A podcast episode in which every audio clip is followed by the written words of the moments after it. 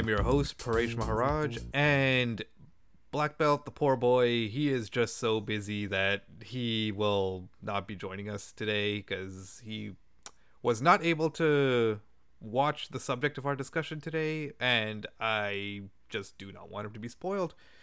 But instead, I have a returning guest.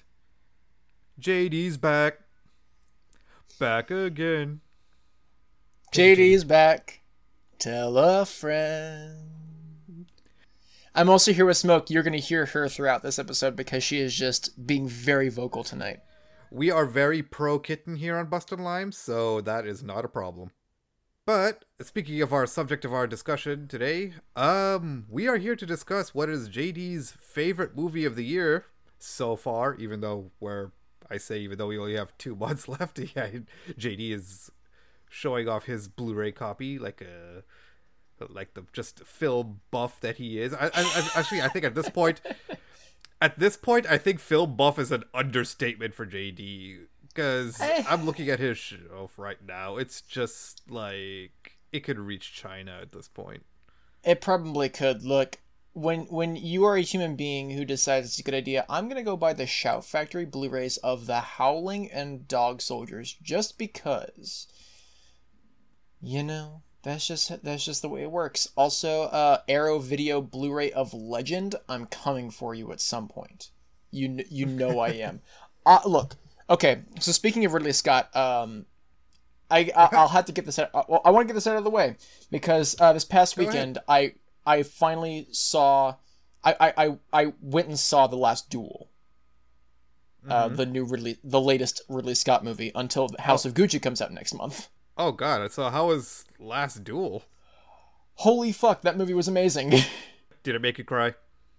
Uh, it, it could have. It, it very well could have if I wasn't just like shocked at how amazing the movie was, and uh, also gotcha. shocked at um at how it was told. Uh, the the the the the way the film the story was told uh was insane. I highly recommend and like for anyone in, like even remotely interested in the story of the last duel, um, I highly recommend you don't look up what happened, like the end result of the story, it will make the it will make the movie so much better for you. Oh, why are you being so vocal tonight? Jeez. Uh, you know, I tend to. I think it's probably me. I tend to have that effect on kittens. Just a- ask my friends. Tell me, baby. But we are not. We are currently not here to talk about the last duel. We are here to talk about David Lowery's The Green Knight. Yes, we are starring the one and only Dave Patel. Dev Patel! The man who was supposed to have his summer back in 2020 with the release of this movie and I think it was that David Copperfield adaptation where he yeah, the life David Copperfield. I think, it's uh, the life and times of David Copperfield, Armando Iannucci's yes. David Copperfield movie a movie that I haven't seen, but it seems like it's the polar opposite of this movie here, The Green. Yeah, Knight. it looks like he's having a lot, uh, a, a lot better time making that movie.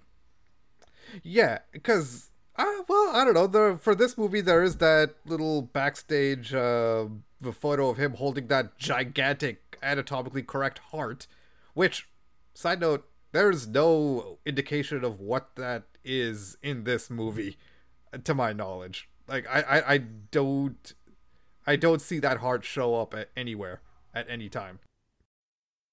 I'm blanking on what you're even talking about, and I just watched this last night. Well, th- well, yeah. See, that's the thing. That that's my point. It's just like there is a there is a set photo of Dave Patel holding a giant anatomically correct heart, and it, from from his outfit, it looks like he's on the set of the Green Knight. But there is no scene in the Green Knight where there is a disembodied heart anywhere. Most likely, it was taken out because, and, and we'll and we'll get into the the the editing of of this movie because this well. I guess we could. I mean, do how do how do we want to discuss this movie? Because there's a there's a lot of routes we can take. okay, so yeah, that's a actually good point. Yeah. Uh, first we'll just start with our. Well, let's start with whether or not we're even familiar with the poem that this is based on. Because let me. Tell you I am you, not.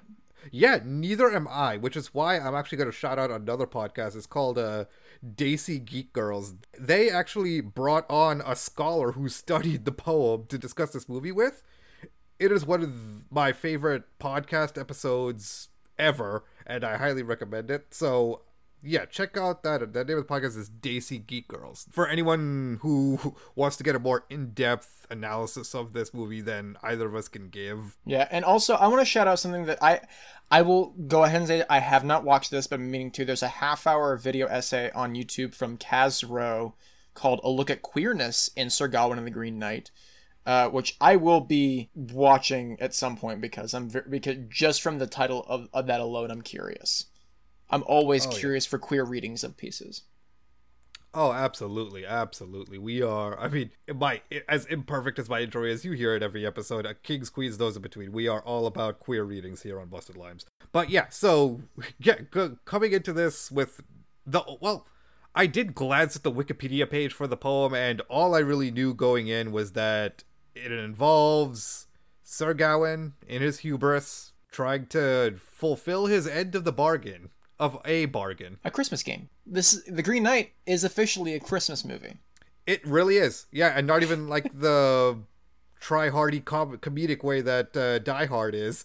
It's uh Okay, look, Die Hard didn't try to be a Christmas movie. It just kind of happened to become a Christmas classic. yeah, that that, that that's true. I, I should probably rephrase that. It's just like the not in the overdone mimi overexposed mimi kind of way that Die Hard ended up being because honestly it's not Die Hard's fault that its fans are just repeat the same joke over and over again until it gets grounded to dust into the ground.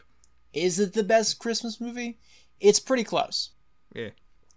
I can tell your enthusiasm for that statement is wild. just Look, yeah, it's been said to death, but guess what? It's kind of true. It's just like It. The Shawshank Redemption is one of the greatest movies of all time. Yeah, it's a tired statement, but when you watch it, when you rewatch that movie, you're like, oh shit, this this is one of the greatest movies ever made. It really is. Yeah. But yeah, back to the Green Knight. Um yeah, all I knew about this going into it was that it involves Sir Gawain. It's something got to do with Arthurian legend.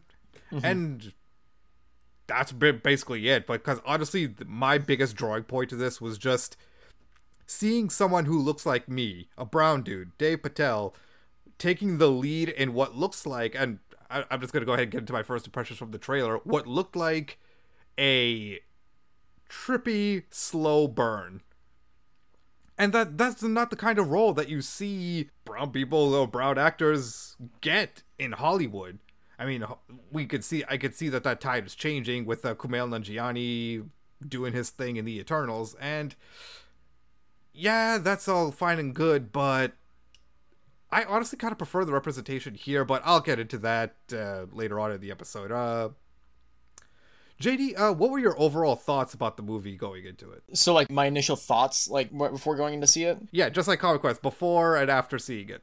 So prior to go seeing it, um, so this was this is a movie that, that had been on my radar for a while because I was familiar with the with the films of David Lowery prior to prior to this movie because um, although I had not seen any, I want to say that I didn't see any of his mov- any of his other movies until after seeing The Green Knight. But I was familiar with the movies that he had made because I remember I think the first time I heard about any of his movies or like any of his movies that I knew he made was back in 2017 with A Ghost Story because that got uh, huge praise from critics and audience, and not so much from audiences because it's a weird movie. Mm-hmm. Uh, you don't say. yeah, I mean the whole conceit is a freaking bed sheet as a ghost. It's amazing that it actually works, um, because they put a lot of thought and time into how how that bed sheet was going to be used. So there there was that, and then the next year he had the Old Man and the Gun, which was you know like marketed as the final film of Robert Redford, which since he shot his scenes for Endgame before he shot The Old Man and the Gun, technically The Old Man and the Gun is his final movie because he retired after doing that. And good for him because the dude is like in his mid 70s. Uh, yeah, and he's a goddamn legend, so he could do whatever he wants. Absolutely. So the Green Knight had been on my radar just because I just, radar because I just didn't know what the hell it was. I did not know the poem. Uh, I I still don't know that much about Arthurian legend. Uh, and then I remember uh, I think it was it was either like late 2019 or sometime in 2020. There was that initial teaser of just you know snippets of scenes for like a minute uh, that that dropped, and when I was seeing all this, I was just immediately intrigued because I was just like, I don't know what the fuck this is. I have to see it. Uh, oh, then the official trailer dropped, and I was thinking, oh yeah, this is a movie I have to see as soon as it comes out, whenever I can. Mm-hmm. And that's exactly what I did. Um, the week it came out, uh, or like the um, the Sunday prior to that weekend, so the beginning of that week, uh, right. my best friend Robbie, uh, he uh, returned home after uh, leaving the Marines after four years, um, which Ooh. good for him because the Marines fucked him. uh, he hated it. And uh, Robbie, mm. I love you. You're the absolute best, and you're a goddamn legend. Um, so we saw each other on Thursday for the first time in over two years, and that so like that day we just hung out, and that day we were like, he's like, hey, this weekend we're going to see the Green Knight. And I was like, fuck yeah, we are. So Saturday night before I go to, before I have to go to work because I work night shifts now. Uh, we go out and see the Green Knight, and I remember walking out of that movie, and Robbie and I looked at each other, and we just like, did we just see the best movie of the year? I think we're just. Uh, I literally said said the sentence. You know, I don't think we need to make any in, in movies anymore. Like we just kind of hit our peak. I think we're good. wow. Yeah. Damn. Granted, then we saw the last duel this past weekend, and we're like, "Fuck, no, we need to keep making more movies." Yeah, because that was awesome. Uh, I also I love the fact that my two favorite movies of this year so far, um, both take place essentially like during the Middle Ages. Yeah, me- medieval Europe. Yeah. Yeah, it's like like I, I was like one is based on the Arthurian legend, and another takes place a few years before the Crusades. I want to know what what what is up with with with Ridley Scott and making movies during that time because like he had Gladiator, Mm-hmm. And then he, and now he has the last duel, and then the last duel takes place a few years during the Crusades, uh, which he also has Kingdom of Heaven, which takes place during the Crusades. Oh yeah, yeah, yeah. I was just about to ask, like, what is the? I know there's another one that he did, and it was yeah, the movie that got that was originally like, like nearly three and a half hours, and it got cut down to two and a half. Yeah, it's one of those poster childs for like the pro director's cut movement because of how much better the director's cut is than the original. Usually, yeah, because usually I am someone whom like I'm like I'm sometimes I'm not so sure about a director's cut. It it really just depends on the filmmaker. Like, yeah, exactly. You know, when Mike Flanagan announced that he had a opposed to his two and a half hour theatrical cut of Doctor Sleep, there was a three hour cut, and I'm like, I kind of want to see the th- the three hour cut, and I did, and that movie rips hard. Uh, but Ridley Scott, I think, is like one director where I'm like, no, I, I like when he puts out a director's cut, I want to see it. I think, you know, not an extended version because there are like extended editions of like American Gangster and The Martian, and he has mm-hmm. come out and say like, no, those don't really count. That was just adding footage back into it that I had cut out for a reason. Oh, uh, because The Martian is a great movie all on its own, and I have seen that extended edition, and yeah, it doesn't need that extra 10 minutes. It was great. it was it was great already. Yeah. Um, yeah, I can't imagine yeah. that movie being 10 minutes longer. Yeah, it's weird. There, there, I, I I still have my DVD of the extended edition and I'm like I I, it doesn't need to be an extra 10 minutes. It's great. It was great already. So you absolutely love this movie then? I really fucking love this movie. I did I did um, more research for the um, like on on the on the the influences on this movie and the filmmaking process of this movie more so than most and that and and that kind of speaks to how much I love this movie. Like when I when I truly love a movie, I want to know everything about. It. I want to know about the filmmaking process. I want to know about yep. the influences. I want to yep. hear the people who made it talk about it. I want to hear people who love it talk about it. And hey, um, not now we are the two people who love it, and we get to talk about it. Yes, I know. I'm so excited. Funny how that works. All right. So uh, yeah, uh, shifting gears to Mulan now. Um, mm-hmm. but yeah, going into this, like I said, um, uh, that for that first teaser, I really didn't know what to expect. Other than that, that it was going to be trippy, and I was like, it, it just looked like a slow burn. But then Yeah. when the full when the full trailer came out and the R rating was revealed for graphic nudity, I'm just like, oh, so it's gonna be slow paced, uh, weirdly trippy, and horny as fuck. And guess what? It ticked all those boxes. and, it, and yeah, and honestly, if I had to sum up the movie, it would be those little snippets. Uh, trippy, slow burn, weirdly horny. Because normally I have to go to Bollywood to see a movie that loves a brown lead this as much as the camera loves Dave Patel. in he is so lovingly light and like well lit in this movie. exactly yeah, and um.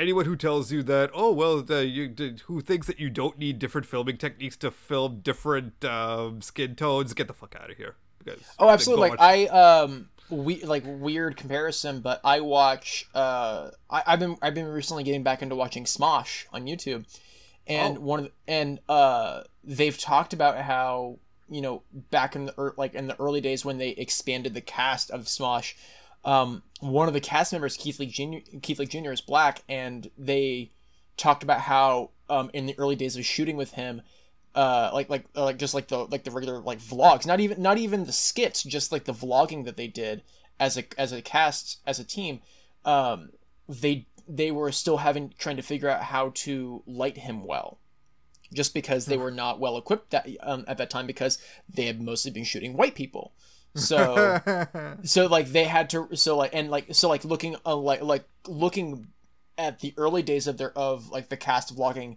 and then looking at their stuff now um it's so it's so different because they they they figured it all out That's good. That's good. yeah Also, Smosh still exists. Holy smosh still exists like uh it's been i think it's been like 12 12 years i think Th- that is the most surprising YouTube related news I've heard ever since ASDF movies is still going. But yeah, um going back to um yeah let's go back to this movie yeah, talking about how lovingly filmed uh, Dave Patel is is actually a good segue to let, let's go into the specific aspects of this movie that we liked. And I will start with the cinematography.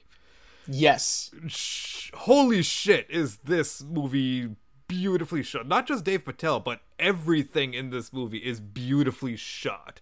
we should be bowing at the feet of andrew jaws palermo Andrew, say his name one more time, just like Andrew, I. I, uh, so his, his, I believe his middle name is pronounced Draws. It's D R O Z. So it's Andrew Droz Palermo, who Mm-hmm. uh, also shot a ghost story, and before all that, shot a little movie I love called You're Next. Oh, ah, yeah. oh, And- oh, Correct me if I'm wrong. Uh, I believe he also shot The Guest, since that was the same director. Which I'm going to look up to see if I'm right. I really hope I am. And I am not. But shout out to Robby Baumgartner for shooting The Guest. I, I the thing is though is about this movie is that there isn't really there's only really like one quote unquote epic shot in the whole movie, and I think it's just the one with the giants. I don't know. I think there's some pretty and there's there are quite a few epic shots in this movie. Uh, in Well- fact, following the giant scene, I, I I have to give it up for that one shot where they turn the camera upside down one eight 180 degrees as Mm-hmm. if they're like doing a doing a massive uh, it's it's a it's a massive wide shot of Dev Patel wa- like walking with uh, the fox um Yes. after following that scene and then just it like it, it starts uh like closing like uh cl- doing a massive close up on him and then just as it close as it's closing in on him it does a massive one 180 and then goes over his head and then cuts to the next scene I think that's a pretty epic shot. I gotta See, say. okay, so I guess, I guess what it what it is is that it's just uh, my definition of epic is like I think what most people think when they hear epic shot. What I mean by epic shots is just well, all I need to say is the the shots of New Zealand in Lord of the Rings. That's that's the kind of thing that I'm talking about when I say epic because um this movie it's very let's let's get into the plot now for a little bit because it's kind of it's kind of small stakes really. It's really just Sir Gawain's problem to for him to ride out into the middle of the forest just so he could fulfill his end of the game. Which you know what? Let's get into the specifics about what that game is. So the way this movie starts, it, it opens in a goddamn brothel, where with with Dave Patel playing playing Sir Gawain, he wakes up uh, from a specific uh, sex worker's bed, uh, and I am blanking on her name because I'm just continuing the tradition from Comics Quest of blanking on names, but it turns out that he's actually in a serious relationship with this girl. And It seems that way. I don't think they ever state it specifically, but it seem but it definitely seems that way. shit, that's right. I know what I know what scene you're talking about. Her name is Essel, Essel. Essel, yes. played by the wonderful Alicia Vikander. Alicia Vikander. Love her. Also, uh, all the all the love in the world to her and Michael Fassbender. The two of them, they're the, they're one of the cutest fucking couples in the world.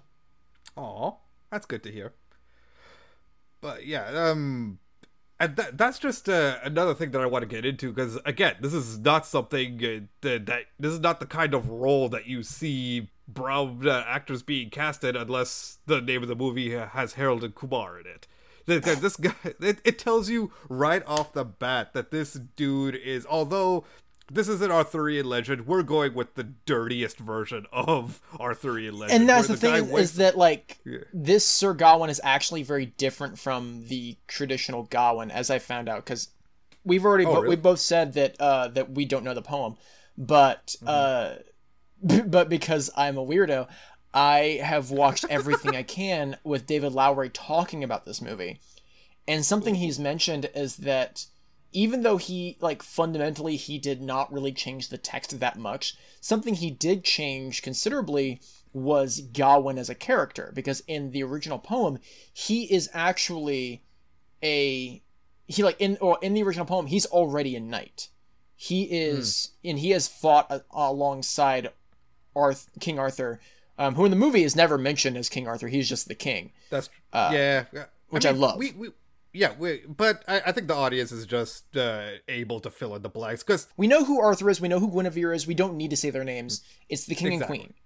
So, um, but in the original, but in the original text, Gawain was like the most honorable of knights, and he did really he was like he he did nothing wrong, and he always did everything he could to help people. Um, but David Lowery, but Lowery thought, well, you know that doesn't, you know, it's like that that that, that can get boring. So I, well, he's Exactly, like, I, yeah. I was like, I want to go a different route and make it, and instead change him to being someone who is not yet a knight and is a human being and can be fallible and can, you know, you know, do or and, and unfortunately do or saying the wrong thing, while also still having a kind heart because he is, he is someone who seeks on who seeks honor, uh, not for, uh, you know, you know selfish reasons but more just because you know he has been raised to believe that honor uh, is tied to uh, to a sense of goodness and a sense of selflessness. And, um, but Oh, yeah. again he is also a human being. Therefore he can be fallible and he felt that was the best Oh, way to, that, that was the best route to go. And then he and then he and after writing that he's like and I want Dev Patel to play him. yes, yes, and to talk to get into that uh, fallibility, um, we get that in doses in this opening scene because the fir- what's the first thing he does when he gets home from the brothel? He disrespects his mother, which I mean- honestly, relatable, relatable. I mean, like, really, all he does, he just he he just kind of lies about where he's been. But she knows, but she gets it. He's like, "Oh, been, been at mass. You've been at mass all night?"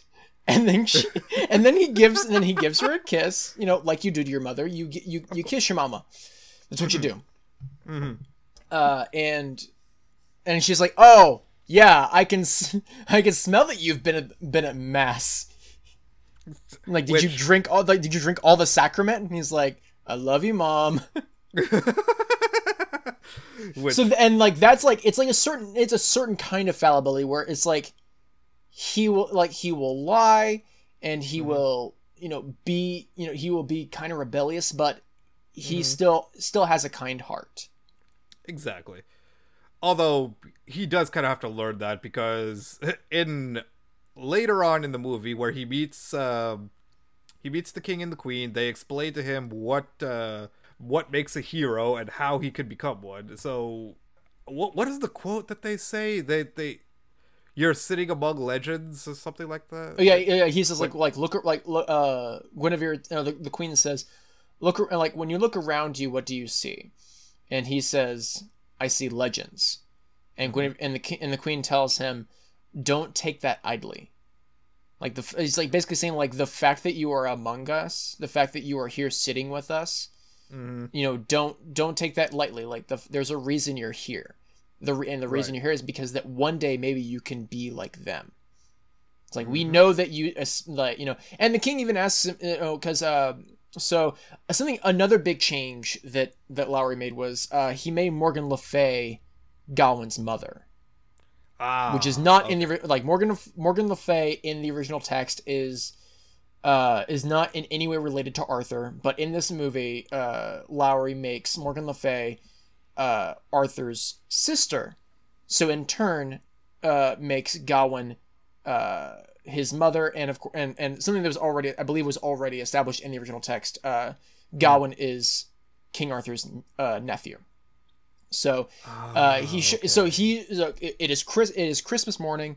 Uh, he goes to you know spend the day with the king and queen. Uh, He is asked to sit beside the king and queen because his mother is not there, and which yeah. yeah, and then uh, and then it turns out there's a reason why his mother is not there. It's because she summons uh she summons the titular character. Uh, yep, the Green Knight. And uh, JD, don't be shy. What's your nickname for him? What is my nickname for him? Tree Daddy.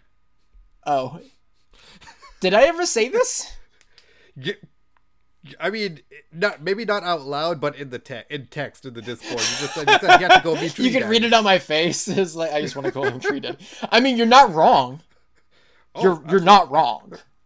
Yeah. Uh, anyway. because it is it is Ralph. I believe his name, last name is pronounced Ineson. Ralph Ineson. Um, Yeah, also, I love I love Patrick Williams' review of this movie, which is um, um, from this point on, it is it is law that every A24 movie must star the parents from The Witch. because this one does. Shit. You got Ralph Shit, Ineson there as the Green Knight, and you've got Kate Dickie as the Queen. Um, also, Sean Harris as King Arthur. I mean, how how how fucking perfect is that casting? Absolutely perfect. Like, cause he Also, the is- casting in this movie is incredible. Yes. Yeah, uh, shout Yeah. out to the actor who plays uh, Morgan Le Fay. I believe her, her name is pronounced uh, Sarita Choudhury. uh Sarita Choudhury. Choudhury, yeah. Uh, I love her. She's great. Yes. No, no, uh, like, like so. Yeah, the casting of the movie, perfect. No nuts. I love it. Mm-hmm. Mm-hmm. But so now we get into the reasons why Tree Daddy is here, because it's very, because yeah, it's like you said, um, Morgan Le Fay is summoning uh, the gr- the Green Knight into the cour- into the courthouse, and he has a game for A Christmas well, game. yeah, a Christmas game. Um, but he does he extends the it's a general invitation though, isn't it? Like he doesn't specifically call out uh, Sir Gawain. No, it it is. He says anyone like anyone who, uh, basically anyone who feels that they are up to the challenge of of re, of receipt of like coming against me in combat, uh, feel free to come forward. And Yeah. and also like he brings uh, a like a branch of holly as like showing that like he is he's like this is Christmas, so this is traditional, but also uh kind of like I come in peace. yeah, basically. Uh, and Gawain decides because so, so earlier in that scene, Gawain, you know, uh, the king asks him, you know, on this on this Christmas day, your gift to me could be, you know, tell tell me a story of you of you. And Gawain says, I just I don't have any. Mm-hmm. Uh, because I just haven't lived my life yet. I haven't lived my life yet. Which and it's, it's the queen who says, "Yet you don't have any stories yet because you still could." And that's when we that's that that's what leads to that exchange of, you know, when you look around, who do you see? I see legends, Legends. and that's why Gawain decides he's like, you know what, this will be my Yeah. like this could be my sto- this could be my first story. this is my moment. yeah, exactly. So that's when he he because everyone kind of looks around like, all right, who wants to challenge this seven foot tall tree dude? and that and that's when Gawain stands up and he's like, I'll do it. Oh, Literally, he just says that. He's like, I'll do it.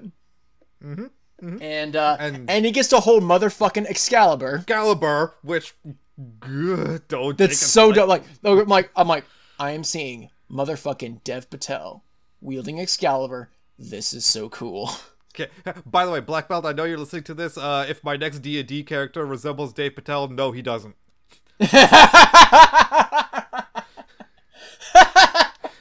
I mean, look, you do you you, you pull inspiration from things. Um, oh, absolutely, yeah. yeah, but yeah. Um, so and so what he uh, but in the in the in the game essentially. So for those of you, uh, the the game essentially is.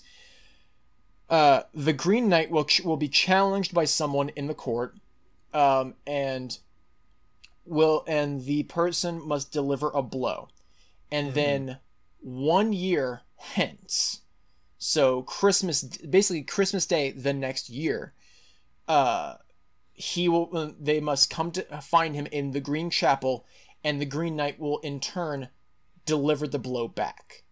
So Gawain stands up, says, "I'll do it." Uh, is handed Excalibur by the king, and uh, cuts the Green Knight's head off. Which let's talk about the seed for that. and he does and and the thing, and also like the green knight does it willingly like he he gets Yeah. like he sets his giant fucking axe down which that axe is amazing just sets that down on the floor grass like starts to grow out of the floor around it which is such a cool visual oh my god. and bends his head down to let Gawain do it. And Gawain like is like trying to like challenge him. He's like, you know, make your move. Make your move. All right, you forfeit your move. I'm going to do it. And he does it. And then we get that great moment of like just him picking up the head go and the Green Knight picking up his own head going, "One year hence." And then And- it turns into fucking headless horseman shit. He gets on the horse, the horse rears up on its on its hind legs, and you get this evil fucking laugh. And as he's riding out of the court, it's so good. Yeah, and, and it's just like one of those things where it's one of where the people who are just encouraging him to go out and create his own legend, they just look at him just like, "Oh, dude, you fucked up." I mean, I mean, yeah. I mean, you're not wrong. Basically, what they had what they had did is that they started a game of Rochambeau. kick me in the nuts, I'll kick you in the nuts. Again, you're not wrong. So then, again, another beautifully. So then we like fast forward. We don't see exactly what Gawain does for the year to prepare for his little quest, but what we do see is again another beautifully. You know, I sh- side note. I'm just gonna say every shot that we talk about in this movie, just assume that it was beautifully shot because I don't want to say the phrase beautifully. Sh- this film was beautifully shot. This was beautifully shot because everything in this fucking movie is beautifully shot. Everything is gorgeous and I love it. Mm-hmm, mm-hmm. As part of his preparation um he gets honestly and He just parties all the time. yeah he just parties all the time and then but right before he goes out his he basically goes through a purification like he gets and it's and also it's and- interesting. I, I I I'm so fascinated by the purification montage because Mm-hmm. he is it, it's it's kind of like from three different angles because you Mm-hmm. have um you have the church angle like like the like the Catholic church or, I'm assuming the Catholic church angle um Mm-hmm. where or uh, I, I guess we could go with like the Anglo-Saxon uh you know Abrahamic religion angle where uh his he, he has a shield that um with a depiction I believe it's of the I think it's the Virgin Mary I'm not sure um I always forget I I look you know I I was I grew up Baptist. I forgot a lot of these things. Uh so i grew up i grew up hindu. I know nothing. Good for you. I'm glad. You don't have to. It's weird. Damn. Damn. Look. Alright, anyway what were you Hey, look, eh, look. As someone who grew up in Texas, I'm going to tell you right now: the all the Christianity and all adjacent religions, fucking weird.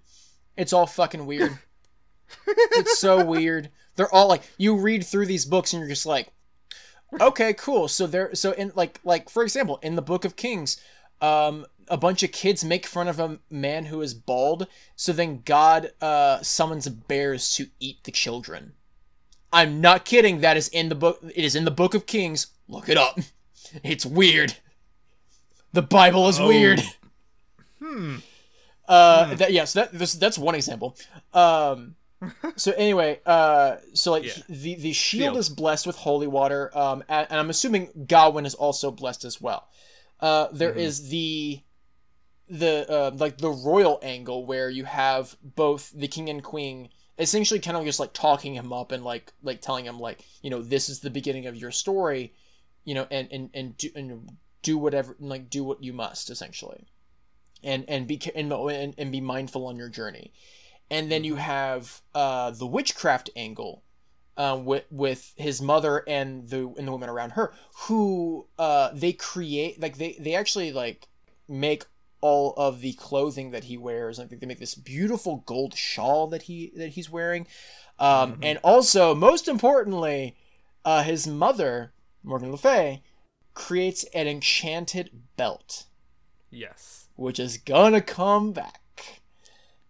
Uh, and the way this enchanted belt essentially is is that she uh, she takes a piece of wood that uh, in which she writes uh, a series of characters. Um, um, I, was gonna say runes, but that isn't that's I don't think this is the right that's not the right word.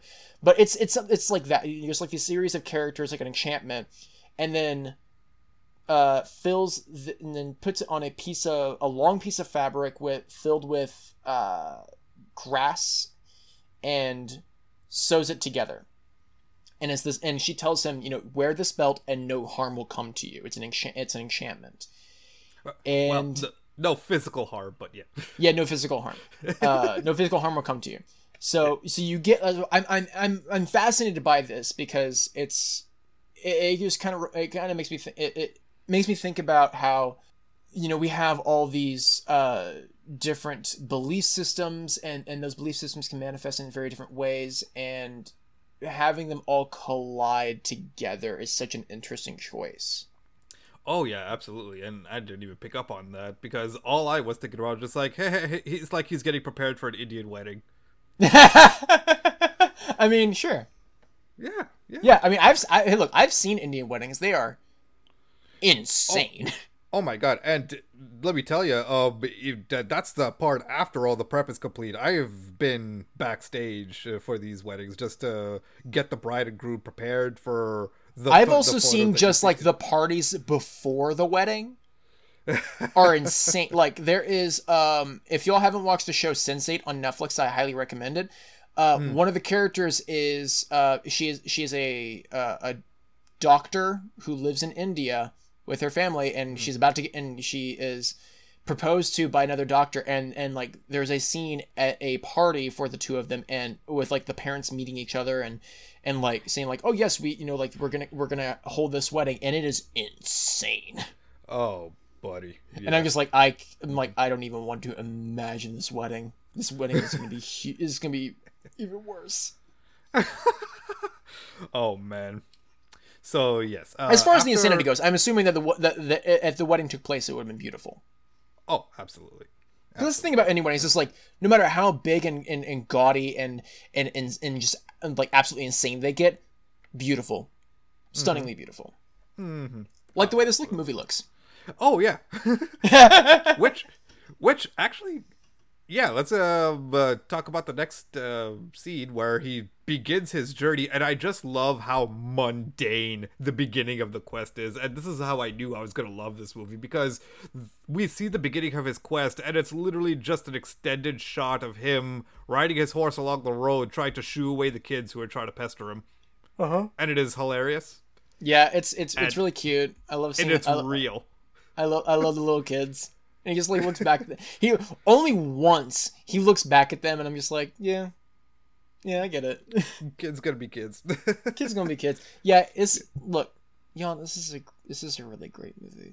It's really yeah great. it's very it, it it gives its uh i tell you what this is uh i i'm gonna sound like that guy but i don't care but this was a good breath of fresh air in between marvel movies especially since i had to re-watch them for the retrospectives that we did in previous episodes because is i needed a slow burn because i was just getting so well burned out on constant action and it felt good to have a very contempl- contemplative that's another word i would use to describe this movie it's just it allows things Yeah. to breathe And, honestly dave yeah. like and, and it's so funny to to go back and watch lowery's previous movies because this movie like the length of this movie is so out of character for him because uh yeah because prior to this so uh for those of you who don't know david lowery this is his fifth uh feature following uh 2013's Ain't Them Body Saints, 2016's Pete's Dragon, uh the Disney remake, the only good Disney live action remake. Uh 2017's A Ghost Story and 2018's The Old Man of the Gun. And the longest movie of those four was Pete's Dragon at an hour and 43 minutes. This movie is two is 2 hours and 9 minutes. This movie's long, pretty long. Uh his three other movies all under 90 like all under 96 minutes. huh? Wow. Like the longest of, of the others was Ain't Them Body Saints at 96 minutes. A Ghost Story and The Old Man of the Gun just over 90 minutes. and that's including credits. That's including credits. Yeah. Wow. Those are some bree- they are some beautifully breezy watches. And honestly, it's it's kind of weird because this movie even, you know, as we've mentioned, it's it's just over 2 hours. It's a slow burn. It doesn't but you don't really feel that. You just you it's nice to it, you Lowery lets you just bask in this movie and just let you and lets you live in the world of of this of this story and you don't really want it to end. Like I could I could I could see there being a two and a half hour cut, which I'm assuming there was at one point because, um, and and I said earlier we were gonna get into this, but the the editing of this movie is so fascinating to me. So yeah. the uh, it turns out so um as a lot of people know this movie was originally supposed to come out in summer of 2020 um it was delayed to this year due to the pandemic and Mhm. Uh turns out we are all the better for it because uh lowery went back because due to due to the delaying of the movie for an entire year he went back and re-edited the movie because uh lowery lowery edited this movie himself and he went Wow. uh, um, Hmm. like he did for a ghost story as well he, he he has he usually works with another editor um but uh but this and, and a ghost story he edited these two movies himself and this one he went because of the the delay he decided it was it was it was an opportunity for him to go back and completely re-edit the movie to be much better What kind of masochist would edit their own works? um well have you met mike flanagan who actually literally edits all of his movies himself And I was, I was, well, I have not met my again, but I was referring more to I think the two of us who edit our pod every episode of our podcast. That is true i mean like the coen brothers edit all their movies themselves Woo! i mean at least you have another at least you have another person there with when it comes to them All right.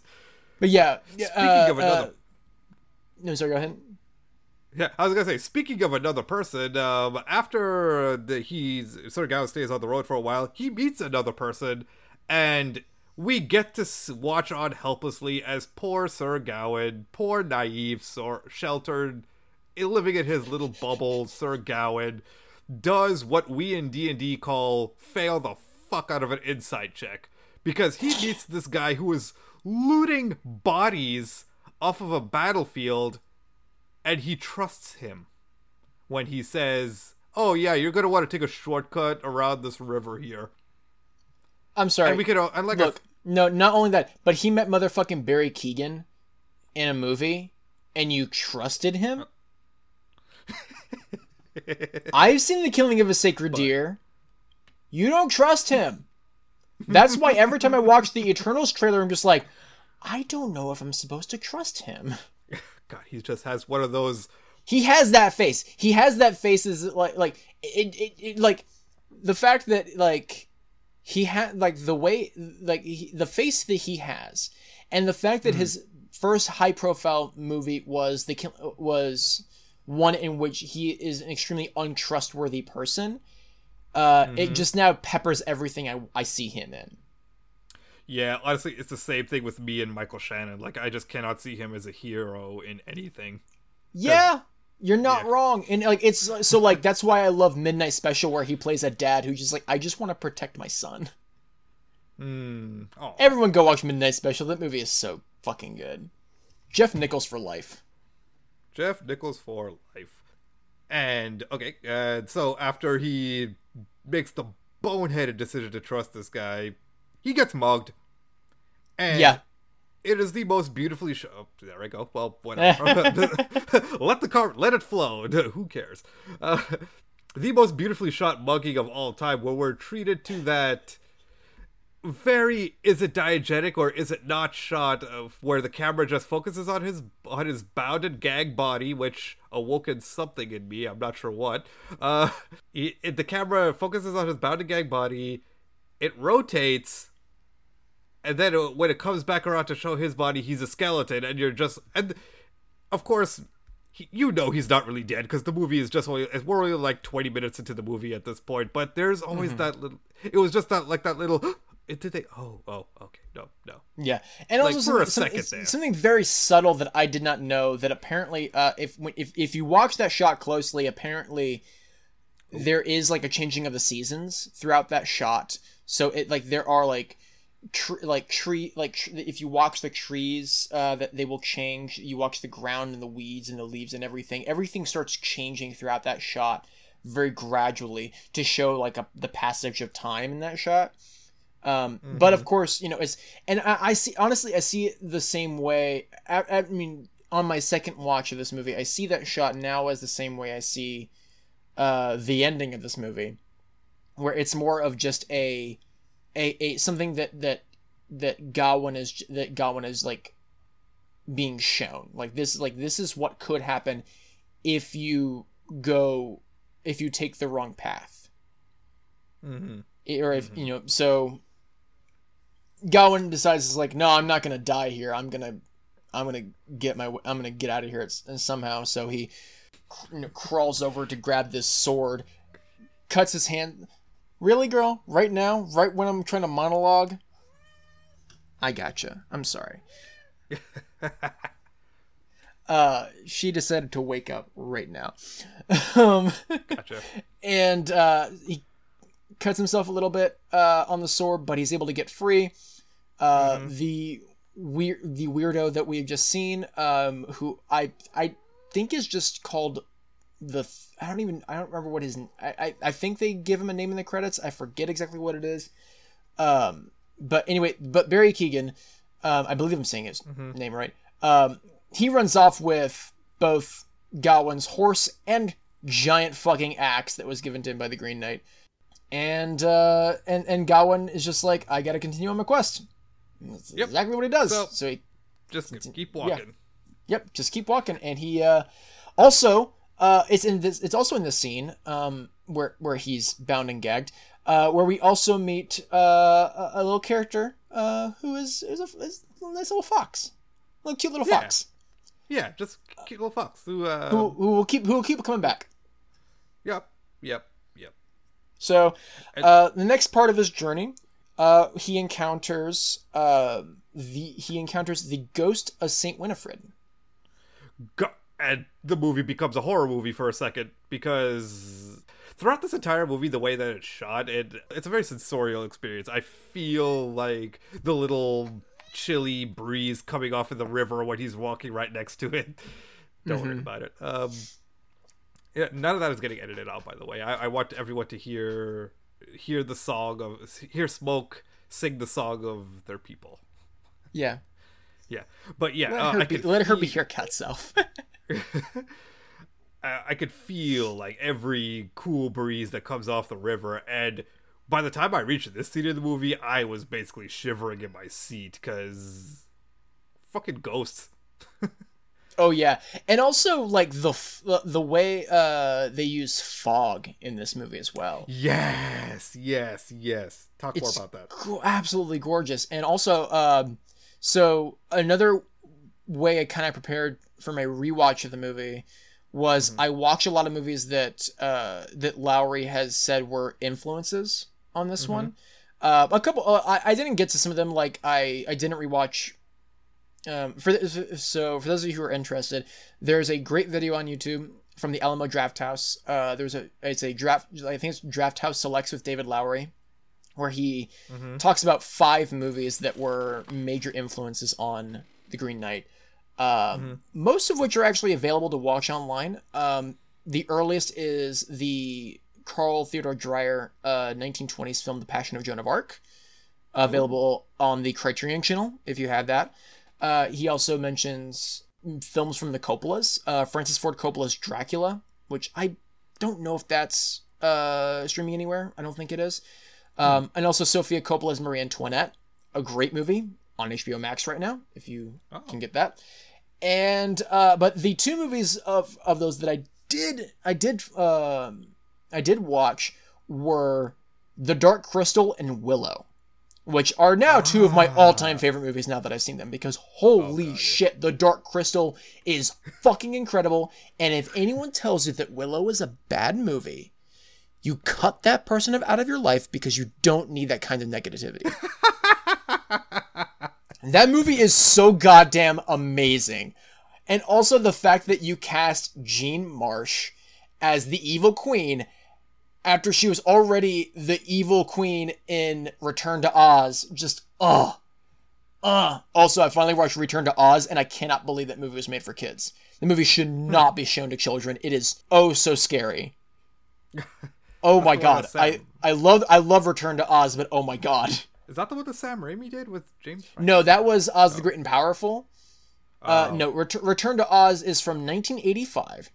It is Oh. the debut feature, uh, direct debut directing feature from editor Walter Murch, uh, and was the first movie starring Fairuza Balk, who would go on to star in many of her favorite things, including The Craft and The Waterboy. yes, I just mentioned those two movies on this podcast about the Green Knight. okay. hey, it's spooky season. Everyone go rewatch The Craft. It's awesome. Speaking of boys and water, Dev Patel has to dive into some water here because he has to retrieve. Winifred's head. Yeah. Also, I love Winifred like challenging him uh, at, at multiple points. The uh, the first of which was um, so after he he she discovers him in his because like he finds this abandoned house. The food is like crumbled to is like crumbling to dust. And he's like, okay, no one lives in this house. I mean, he makes it honestly. I gotta say, he makes a safe assumption here. No one like Yes. it seems like no one's been in this house for for for many many years. Years. No one's around. I'm just gonna lay in this bed for the night because I need a freaking bed. Right, and then. Winifred wakes him up and she's like, What are you doing in my bed? And he's like, No, I'm sorry. I'm sorry. I, I didn't mean, I thought no one lived here. I'm going to get out of here. So sorry. Uh, Yeah. Honestly, you know, like every, like everything he does up to, up, to, up to this point regarding this scene, he's kind of in the right. I'm like, I, I don't blame him for these things. Yeah, exactly. Yeah. And then she, and then like the way, like, I love the, mo- like, what, like, the moment you know this movie is a fantasy, of course, is of course when the witchcraft starts and the, and the Green Knight shows up. and the next tell that this movie is a fantasy is when you have Winifred not walking toward him, but floating toward him. Floating. And he literally like he like looks down at her feet, then looks back up at, at her face, and he and like you see the surprise on her face, and he's like, Oh, oh, so this is the journey I'm on right now. Oh man. and then he even like and like having that realization of like what is she like and, and he even uh like because he asked her like he like he's about to like touch her shoulder and he's like he, she's like what are you doing don't touch me don't ever touch me a knight should know better Mm-hmm. and he's like oh yeah yeah i know what movie i'm watching now and i'm enjoying it very much And then there's that other time where he where she says, uh, "If you could retrieve my head," and then he's just like, "What will you give me for it?" And she's just like, "Did you really just ask that?" Yeah, she's like, "What? Why? Why'd you even? Why would you even ask me that?"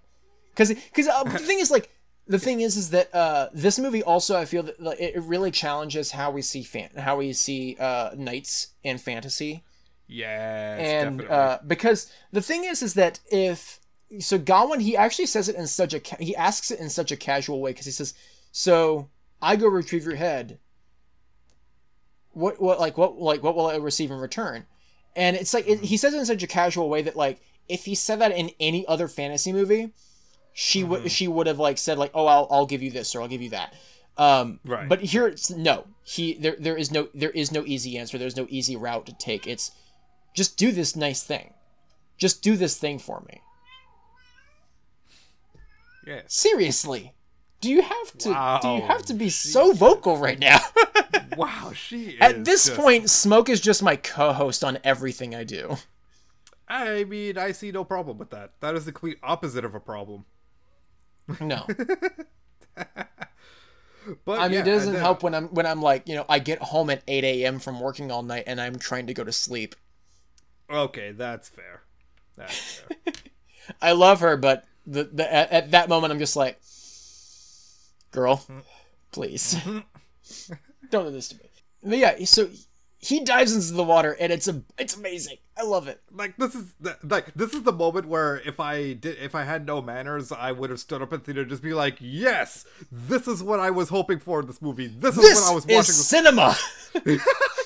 I would have I would have gone full Scorsese. He just stood up and be like, "This is cinema, right here," and just turned to everyone and just look and like, "You see this? You see what?" I'd I'd be like Buzz, like, "You see that? You like, you see this? You see the hat?" I'd be like, "You see this? You see the screen? This is cinema." Yeah. and you know what? I'm not even going to describe what happens on the scene because I just want everyone to just see it for themselves. It's gorgeous. I love it. Perfect. No Yep. nuts. It's mm-hmm. great. Mm-hmm. Now, here's my follow-up question though. Mm-hmm. As beautiful as beautiful and haunting as this entire segment was, did it really add anything to the plot of this movie? And did it and subsection did it need to? Uh, yes and no. So here, so here's here's my stance on plot. Uh, it doesn't fucking matter. Uh, yeah. to me, to me, plot doesn't matter. It's it's all about just tell me what the story is and tell me how the and, and and put some characters in it that I'm going to either care about or find interesting enough to want to follow, and just let them run loose. That is my stance on a lot on on, on storytelling usually. So Yeah. that's how I feel about this scene. Is that I know um, I know a lot of people, a lot of people, like an overwhelming number of people have said that uh, that they could take or leave this scene, and I'm saying absolutely fucking not. You have to have this scene. You have to have it. You have to have the scene because this is the, the I believe so. Like I believe every encounter that Gawain has with someone builds him to that final scene to the final scene with the Green Knight with that moment of him spoilers taking off the belt. Yeah. Like mm-hmm. when he takes off that belt, every scene, like every encounter he has, le- like feeds into that moment. So Yes. this scene is important, I believe, because this is this is him encountering someone who is not putting up with his, with his bullshit. This is mm-hmm. some th- th- this is someone who just needs help, and you know, and, and and showing him that like it's just a good thing to just help someone and not expect something in return. Yes. And I and and the thing is, and that's what a knight is. That's what honor is about. In in order to have honor, you have to be selfless to a certain extent. Like you know, take care of yourself, of course. But really, right next to the mic, right next to the mic. I love she got it. right up next to the mic. Look at this baby, hello baby. Uh, but yeah, like like uh, like you know, take care of yourself, but also be selfless. You know, take care of you know, take care of others as well, and that's what that's what honor is about. That's what being a knight is about, and that's what this scene really helps teach him is to, you know, in order to have honor, you must be selfless. And my lord, she is so needy right now, but I'm okay with it because I love her. Yeah, yeah, absolutely. And uh, just to build off of the point is that yeah, sometimes a movie. I think the the Roger Ebert quote that sums up your feelings well is like, "I don't care what a movie's about. I care about how it's about it." Which Yeah, exactly. Yeah. And I'm also because I'm also the type of person I've talked. I, I, I'm pretty sure I've talked about this on a lot. I've talked about this a lot on thing on on other shows, including my own. Uh, but when I don't understand something, I generally don't give a shit. right. Uh, so Right, I, I know a lot of people who also just you, like said I could take the scene just because I don't fully comp mo- mo- and like and not and not a knock on these people. Like I like you know Mm-hmm. like uh just like I don't fully comprehend it, and that's fine. I don't fully comprehend a lot of things. Like yeah. you know, like uh, one of my, my my favorite movie of all time is A Girl Walks Home Alone at Night. There's a lot of things in that movie that I just don't fucking get. You know, but you know what? At the end of the day, I don't give a shit because that movie makes me feel something, and I love it.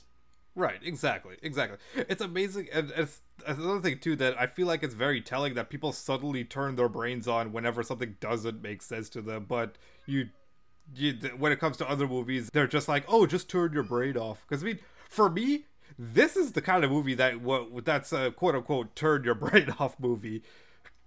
Uh, because it, as I'll keep coming back to this, it is a sensorial experience, and honestly, Absolutely. this this movie is a series of vignettes and a series of sensorial experiences. And if you uh, think that this is the only example of a movie or some piece of media being a series of sensorial experiences and unique vignettes, this is not unique to this movie. And you know how I know this?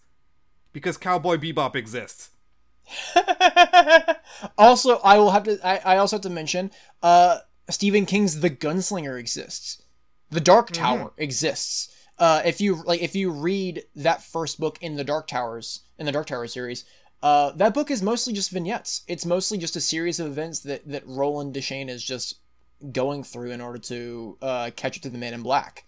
Uh, you know, it, it you know like each chapter is so like the first like the first chapter is him uh, encountering a, like a like a hermit in a in a in a little home uh following the death of his of his mule and then telling the story of how he massacred an entire town because the man in black took it over Wow.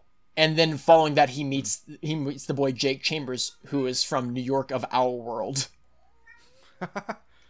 Look, The Dark Tower is insane, and I highly recommend everyone check it out. Please read the Dark Tower series; it is batshit insane.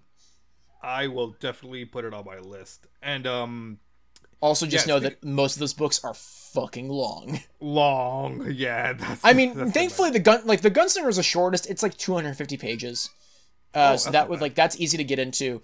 Um, following that, most of the books are like like I think they're like two that are under 500 pages. The rest are six and 600 and up. The longest is the fourth book, Wizard and Glass, which is nearly 900 pages, and is like all backstory. Literally, it's all Oh. ba- like the, the entire book is just like the first. I think it's like the first 100, 150 pages. It's just like them getting out of the events of the third book, and then, uh, and then and then it's all about now. Let's get into Roland's backstory and tell you why he's actually a human being and not just a killing machine. Because most of the story is like, but thus far is Roland is essentially an unstoppable gunslinger and has ver- and has little has very little emotion. But you still kind of latch onto him because he begins to care about these people that are around him. And then wizard and glass shows why he is the way he is. And you're like oh fuck. Oh god Oh jeez. so much Oh, has happened to you my sweet baby Oh man. All right. So uh I, th- I feel like we should skip ahead to like the my personal favorite vignette now, which um the exchange of winnings wait, which one was which shit, which part was the uh, the lord and I- lady of the house That's it. Yeah.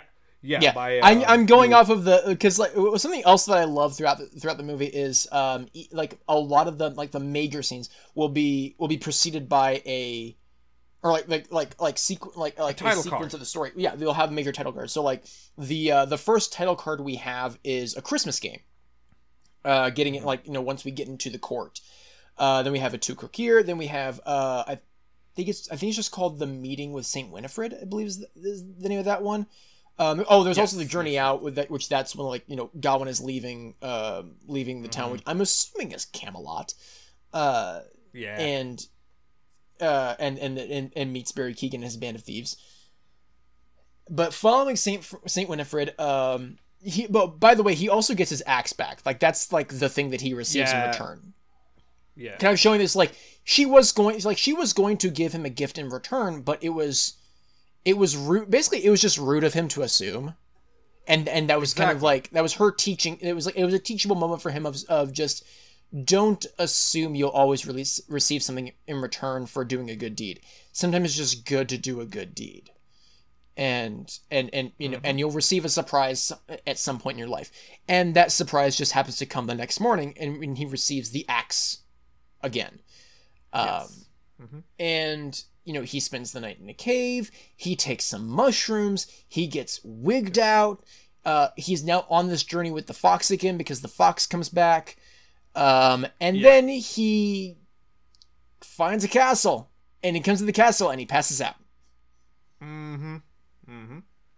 And when he wakes up, eh, his guests, uh, or his hosts, I should say, The Lord. They don't even they don't have they don't even have actual names. They're just known as the Lord and the Lady. yeah, the Lord and the Lady. Um, only way I could describe this vignette is just um, it is a film adaptation of the meme that goes, "Hey, my partner and I saw you from across the bar, and we liked your vibe." oh my god, you're so right. Oh my god, I've never That thought of it that way, and I will never think of it any other way now because of you. thank you for thank you for for putting that into every viewing of the Green Knight from this point. Because look, an, another another thing that I have to mention before we get into the meat the meat of this of this sequence um, is the fact that this movie is so fucking rewatchable. Yes, exactly. Like, yeah. the the only like there are Denis Villeneuve to me is like prior to to watching more of David Lowery's movies, Denis mm-hmm. Villeneuve was to me like the director of making movies that are surprisingly rewatchable because mm-hmm. like I don't know how, but I can but like I'm able to watch Sicario like I could probably watch the movie once a week and be totally fine and never get tired of it. That movie is so Oh, good. I, I, I think within the first, uh, like, I, I remember seeing Blade Runner 2049 opening night, like Thursday opening night. I, I, I was Oh. like, that was my most anticipated movie of 2017. I went and saw that as soon as possible at an Alamo Draft House Cinema, and holy fuck, those seats shook like my brain. Uh, that movie is like, look. If you haven't seen Blade Runner 2049, go watch it, please. You don't have to see the original Blade Runner if you don't want to. I mean, the original Blade Runner is a very good movie, um, but 2049 is fucking incredible. Like set it like set aside a good two and two hours and 40 minutes and just sit and bask in the, the glory of that movie. Yeah, Um, don't d- don't make the same mistake I made and start watching that at 11 p.m. It's, it's Yeah, don't yeah don't yeah no don't do that. Don't do that. Uh, started at like 6 p.m. Yeah. yes, yes, yes. You know, like, like, yeah, and like, you know, don't eat too heavy. Uh, you don't want to fall asleep. You don't. You really don't want to fall asleep. That is a like that is just how like the Green Knight is a, is a slow burn. That movie is a slow burn. Slow Um, but, like- burn. But getting back to what I was trying to say about about that one in particular was like, as soon as it came out on physical media, I think I watched it like another five times within the first like three or four months of it coming out because. Jeez. I just couldn't get en- I couldn't get enough of it. I was like, I just I'm so surprised at how much I enjoy just watching this movie and sitting in it, and I don't get tired of it. Um, like in fact, I haven't and, and like I haven't seen that movie in probably like a good two two and a half years. I'm due for a rewatch, and I'm pretty sure as soon as I sit back down and watch that movie, I'm gonna go like, oh yeah, no, this is like one of the greatest movies ever made. It's it's incredible. It's like it's like sitting back down and rewatching Mad Max Fury Road for the first time in several years or sitting there and watch like like any of those movies like like rewatching Alien or Butch Cassidy and the Sundance Kid or The Red Shoes and you just sit down and watch or like The Third Man and you sit down and watch these movies and you're like I kind of forgot how fucking incredible this movie is and how like and how much and how fun it is to just like you know sit down and just sit in this world. Um even though the, even though a lot of those movies like end uh with have very have very bitter endings um i'm looking at you the red shoes. Uh they they have so many wonderful moments. Like a, a moment that will live rent free in my head forever is a moment early on in in the red shoes. Uh everyone please go watch that movie. It's incredible. Uh there's a moment early on uh where a these two characters are, are interacting really really interacting for the first time. Uh, played by uh, Anton Walbrook and uh, Moira Shearer. And he asks her, Why do you want to dance? And she thinks for a hot second and then says, Why do you want to live? And then he says, Well, I don't think it's not so much that I choose to, more that I have to. And she says, As do I. I'm just like, this is like, shit. I'm like, that is like the definition of like why people do what they do. It's like, Mhm. well, it's like why, like, like why, like why do you want to, you know, why do you want to do, you know, this thing? Like, why do you want to write? Why do you want to dance? Why do you want to do this thing? It's like because I feel compelled to, because I have Right. to. If I don't do it, I will go insane. Like, why does Batman do what he does? Because he has to. Because he feels compelled to. Because if he didn't do it, he would go insane. That's right. I am in the Grant Morrison camp that that Batman is not actually insane, and that if he wasn't Batman, he would be insane. Damn. I mean, wow. I mean, look, Grant Morrison's taken a lot of characters is fascinating, and that is one of the most fascinating. In that he's like, and, and, and, and- I'm sorry, and then Morrison's like, if Mm-hmm. Batman, if like Bruce Wayne didn't become Batman, Bruce Wayne would go insane. that is very compelling, and that has given me a lot to think about. yeah, because, because, because, like, look, it is very easy to just say like, yeah, Batman is a is a weird is a weird insane dude who who goes around you know beating you know beating criminals up or beating people to a pulp in alleys, and that's fair. That's a fair comparison. That's a fair uh, analysis of the character. Um, just not the one that I subscribe to. Right. You know what I do subscribe to though? The Green Knight is awesome. And this and this sequence involving the Lord and the Lady of the Castle is weird. K- k- well, yeah, I feel like we've just been kind of all this uh, build up has been just stalling to this scene is to, these this is to these like this series of scenes. Yeah, and uh, I, l- let's just rip this band-aid off right now. Like you, you, I think the scene, regardless of people whether you like this movie whether you dislike it, the scene that everyone is going to remember is, and it's why I snickered a little bit when you said that the belt comes up later. You know, I didn't actually mean to make that that joke, I know, I know you did. It just kinda happened. but I'm very proud of it now. You can cut this part out where I say I don't know what I'm talking about. Don't cut it out, please. No. Everyone should know that I make that I make funny jokes. That the only time I make funny jokes is uh is when I don't mean to. Is when I is when I'm Well, just that, well, th- talking about things. Yeah, that's why you have me here to pick up on these things and elevate what you say. And I am just stalling And I more because I don't want to, and I don't want to talk about the cum belt because everyone's talking about the cum belt. Everyone on fucking Letterboxd is talking about the cum belt. Like there is more to the movie than the cum belt. Or as some people will call it the witchcraft belt. Right, which is what it's supposed to be. I I, I consider that as both a witchcraft and a cum belt. A witch oh, cum Oh, because- belt, if you will. or a cumcraft. A cumcraft belt. Which and I think uh, another thing that makes that so for those of you who somehow made it to this far to the episode without watching the movie, I don't know what the hell we're talking. Oh yeah, what are you even doing here? Pause like like seriously, get off this episode and go watch the freaking movie. It is out of physical media. Yeah, exactly. It's already been 30 seconds. You've already registered as a listen. So, Yeah. but so anyway, just to, or for, or you know what? This is just for the people who need a reminder as to what happened. So, before, at, at the start of the this little vignette here, he gets very friendly with the Lord and the Lady, and there, the movie does a very excellent job of establishing that. uh, Lady's making fuck me eyes at Sir Gawain, and she Oh, is. we all should also mention the fact that she is played by Alicia Vikander, the, uh, who al- who has already been playing Essel in the movie. Yeah, which brings a adds a whole other level of weirdness to this. But just to keep this conversation flowing, she makes no uh, secret that she is horny for Sir Gawain to the point that she does the medieval equivalent of take his picture, which again another beautifully shot uh, moment where Oh yeah, and I finding out how they know. how they did that scene is incredible because what they uh, what they Oh, yeah. did was they actually just shot Dev Patel like like separately shot him in that position and Mm-hmm. then projected it into the room with her. Yeah, because th- th- so basically what you're saying is that this is for those of you who know what a daguerreotype is. This seems like what uh, they did here: a practical effects, all practical effects, a daguerreotype. Just that they took they took his picture.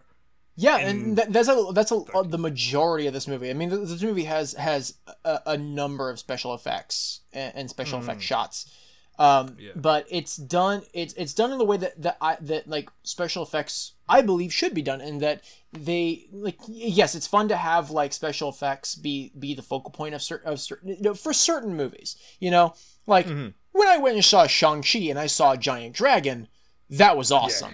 I am totally and I'm totally fine with the giant dragon being there, uh, because it looks fucking cool.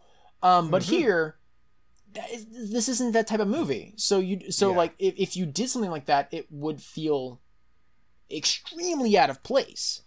Uh, so instead, you know, you have like, oh, maybe to like extend certain, uh, ex, ex- you know, extend uh, parts of a shot or to add something to it. You know, finding out that uh, there was uh, the the uh, during the sequence there is the shot of Joel Edgerton. We haven't even mentioned the fact that the Lord is played by motherfucking Joel Edgerton. Joel- Uh, so there is the after he has gone on a hunt and he drops like an elk at the feet of Gawain. Uh, there is a sh- there is like a a um a like a worm's eye view shot of Joel Edgerton, and like it's foggy and cloudy and the wind is going. And I found out watching behind the scenes that apparently they had to you know because they had to add in the fog later in af- in, mm-hmm. in in in post. production they you know they had to actually animate the fur on his coat.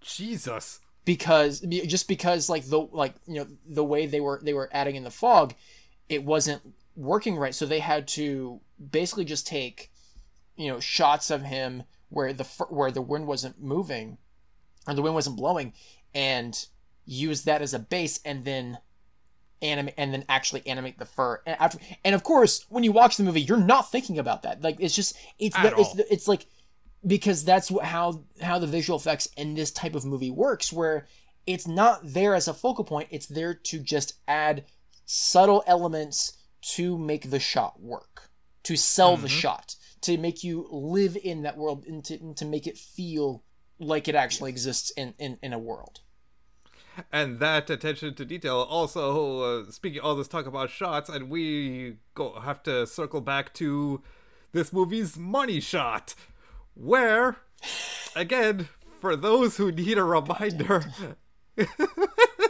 I am just the master of segues. This is, and, and you know, I, I and I just keep wondering to myself why why are we in explicit content? Just because we say fuck a lot? Nah, it's because of shit like this.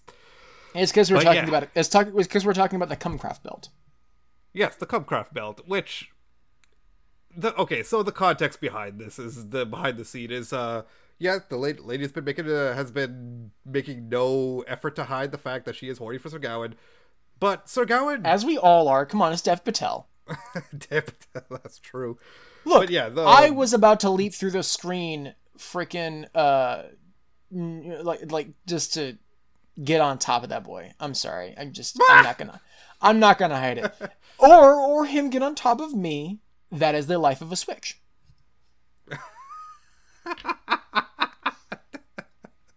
victory sip.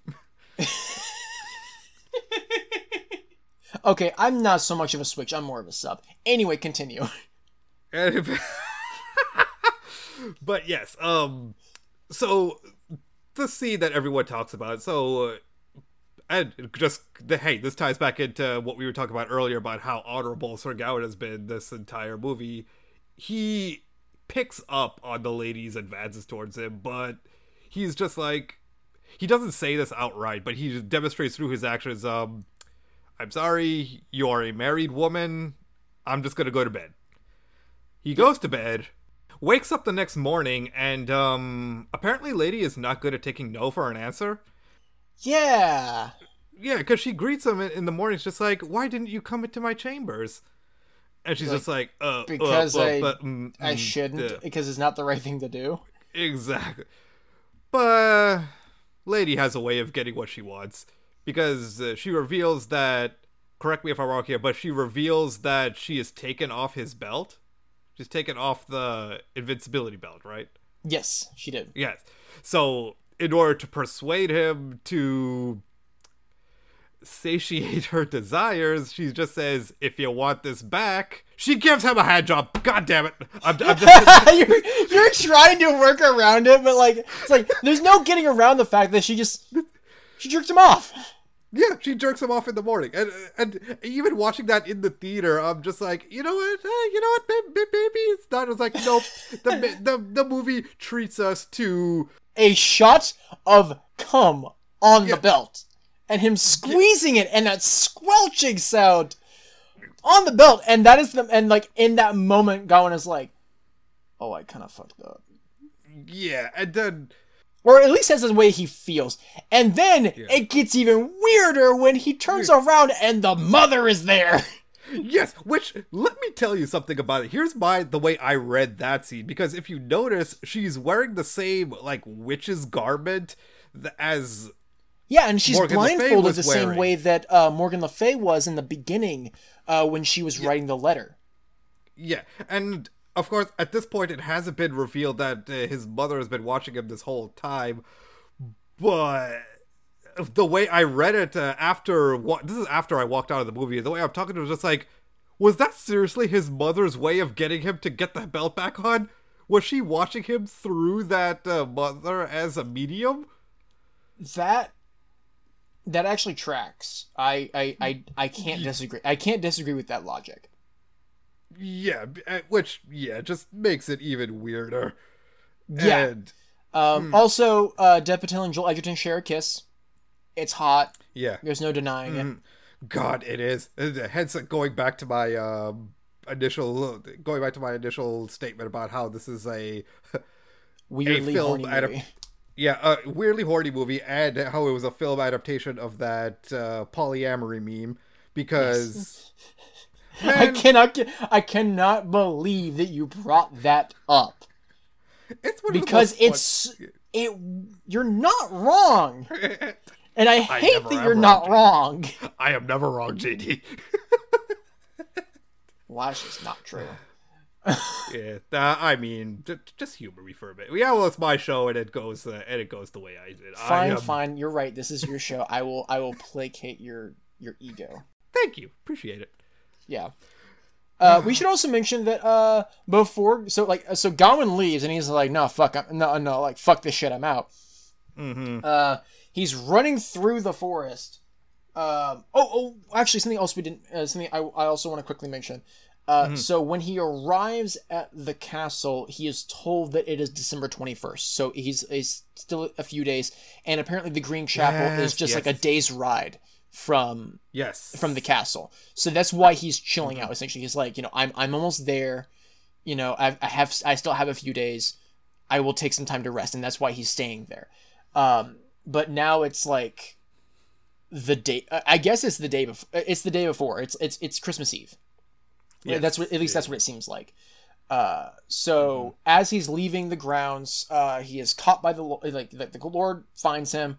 Uh, you know, essentially like receives the gift that he asked for pre- because like the previous night, uh, the Lord says like, you must promise me that you know, uh, that you that you will give that you will give me a gift. Uh, you know that that, that uh, you know I cannot receive. And and they had the conversation of like it's like well like it seems like you have everything. How, what, what what can I give you? And it's like well I don't know. Um the gift he receives is a kiss from Gawain. Mm-hmm. and Gawain's like yeah no I'm yeah no I'm I'm I'm, I'm a little weirded out by by by everything going on here. Uh I'm I'm weirded out by the two of you and like what's going on here. So I'm leaving and Lord is like, "Oh, before you leave, I like I caught this I caught this little creature in a in a, in a trap. I was gonna give him to you, but I think we'll just let nature take care of him." He takes this bag, and in the bag is the fox. is the fox. The fox is back. Um, and this leads to uh, and this leads us to um the moment before Gawain goes to the chapel. So he he comes to a river, and what he's supposed to do is to just get in this boat that is by the river, and then take it to the Green Chapel, where he will want, where he will once again encounter the Green Knight and fulfill his end of the game. Yes. Before he gets on the boat, the fox talks. And what does the fox say? The fo- Yip, yip, yip, yip, yip, yip, yip, yip, yip, yip. That's what the fox says. Uh, or wah pop pop pop pop pow. Wah pop pop pop pow. Wah pop pop pop pop pow. Or hotty hotty hotty ho. Anyway, wait, I can do that. all. We could no. The fox says, "You don't have to go through with this. I will carry your secret, and l and you mm-hmm. can go." And Gawain's like, "No, I'm gonna go through with this. I'm going to, and I'm go- and I'm going to, res- I'm going to get some honor. I'm gonna get some fucking honor out of this, and I'm going to go, you know, fulfill my end of the game. And this is another major change from this from the from the text. Actually, Oh. we've already talked through a couple changes. So in the original text, um, the hunt that the that the Lord goes on, Gawain is actually a part of, Oh. and it's actually like a like a big part. But Lowery is like, you know, like I don't. He's like, I don't really want to leave the castle. I want to like make the majority of this of this section of the movie yeah. and I want to isolate Gawain in this castle. So he Yeah. removed Movie's that part and ha- and really just had it really just take place off screen. Mhm. Um, but the big change that he made was that the fox is not in the original text. right. In right. actuality, uh, that char- that you know that that scene does take place in the original text, but it's not a fo- it's not a talking fox.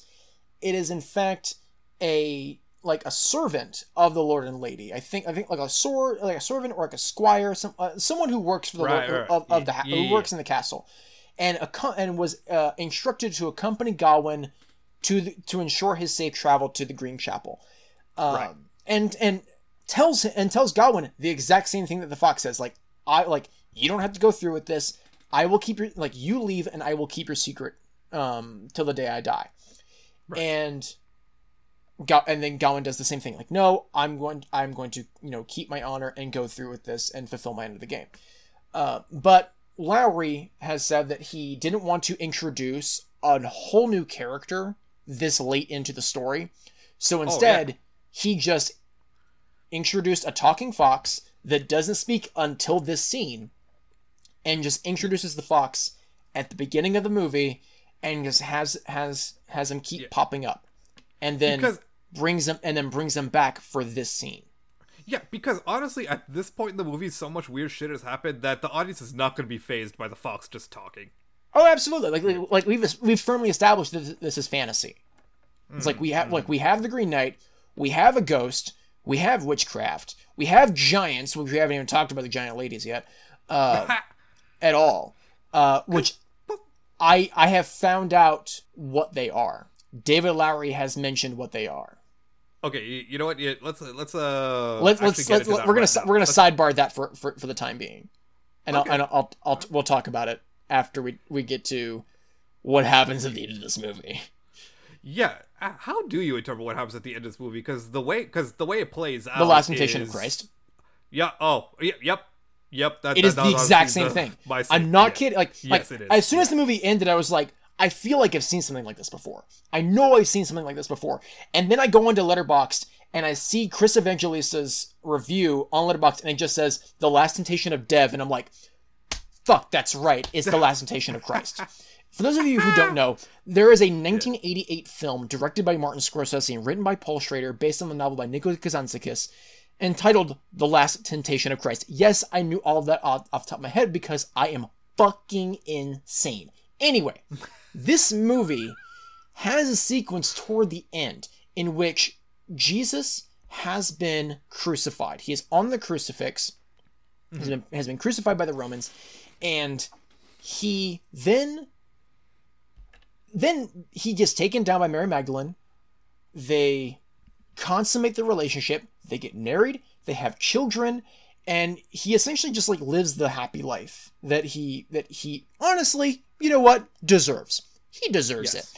it. Um, but there there are things wrong with that life. There there are thing aspects that he is not okay that he's that, that don't sit right with him, and uh, he eventually dies of old age. And then it reveals that that was all something that was put into his mind by God, and he is still on the crucifix. And then he makes a plea to God that you know, like I like I will die, but you must take away the sins of all of man. Uh, and that is exactly what and like that that like that type of thing happens verbatim here at the end of the Green Knight. Mm-hmm. Mm-hmm. He And I, and meet I cannot believe that David Lowery doesn't talk about that. he doesn't talk about it at all. But I'm, I'm like, Huh. I mean, I, like I'm, I'm and I'm actually curious because I'm not sure if that if that if this was in the original text. And if it was, that would mean that he did not take this from Scor- that he did not take this from Kazantzakis and Scorsese. That he indeed just took it from the original text. I mean, it wouldn't surprise me if it was in the original text. To be honest. Honestly, So anyway, what we keep getting like talking around essentially is that at the end of this movie, he does in fact arrive at the Green Chapel. Mm-hmm. He sets the axe on the steps and waits for the Green Knight to wake. The Green Knight wakes Yeah. the next morning, um, and tries to fulfill the bargain.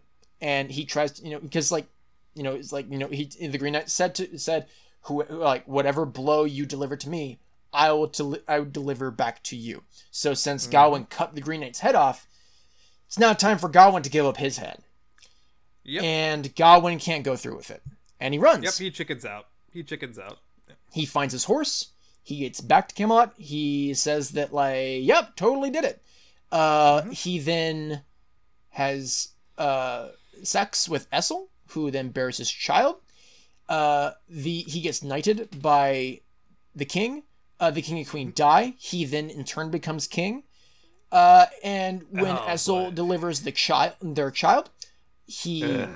takes it from her and Mm-hmm. marries another royal and lives out the rest of his days as a king going to war you know doing the king doing the king the king shit not doing actual king shit just doing the king shit Yeah. Doing Uh, monarchy shit. yeah doing monarchy shit we'll go with that that's better that's better thank you for that uh not doing king shit he's doing monarchy shit and monarchy shit is bullshit in fact uh, Yes. his son dies. He returns from war. Uh, Camelot is being burned to the ground. His uh, his second child, who is with the first with his uh, wife, uh, like they they they escape, and he eventually finally takes off the belt because this whole time he has never taken off the belt, never Mhm. takes off the belt, and his head falls off Yeah. and he's dead. And then it cuts back to Gawain and the Green Chapel. Yeah. And it turns out that everything you that, like and I clocked this. So that sequence starts at an hour 48 Mm-hmm. and then it ends that shot of of Dev Patel back in the Green Chapel having just seen this vision is at 2 hours and 3 minutes. So that scene was 15 minutes long. We just sat through 15 minutes of a fucking montage to then be Oh. told it was all a vision.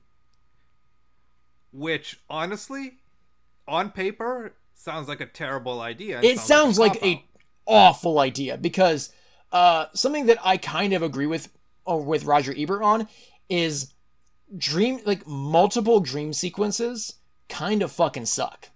Like like Mhm. having one dream sequence not so terrible. Yeah. Having two dream sequences not the worst thing in the world, but not very good. Having three or more, you are really fucking pushing it with me. Uh, but the thing is that this is fantasy, so visions and dreams abound. Please, uh, and you're right. Having a 15 minute sequence in, in, in which to reveal that it was all not real sounds like a terrible idea, but it absolutely works here. No, yeah, because the reason why it works is because if it were any shorter, it would have then his motivation to just go to take off the belt makes no sense. Oh my god! And that moment of just he's like, wait, he's not cowering. He just says, wait. Quickly takes off the belt, takes a br- and takes a sigh and says, "Okay, I'm ready now." Credits. Not quite. Not Oh. quite, because then we have the Green Knight kneel down, All right. lifts his head, wipe a tear from Gawain's cheek, and then, uh, and then he says, you know, uh, Right. like, ah, he says, "My brave knight," and then draws a finger across his neck and says, "Off with your head." Head. Smiles and, and cut back to the Green Knight and close up of Green Knight of the Green Knight's face, gives a little smile and a twinkle in his eye, and then credits. Then credits. Yep. Yep. Yep. And that's the end of the movie. And it's great. I love it. Okay, we should talk about the giant women. Uh, hang on, hang on. Before I Yeah. do that, though, I just want to. I want to talk more about that montage and just how Yes. fucking heartbreaking it was.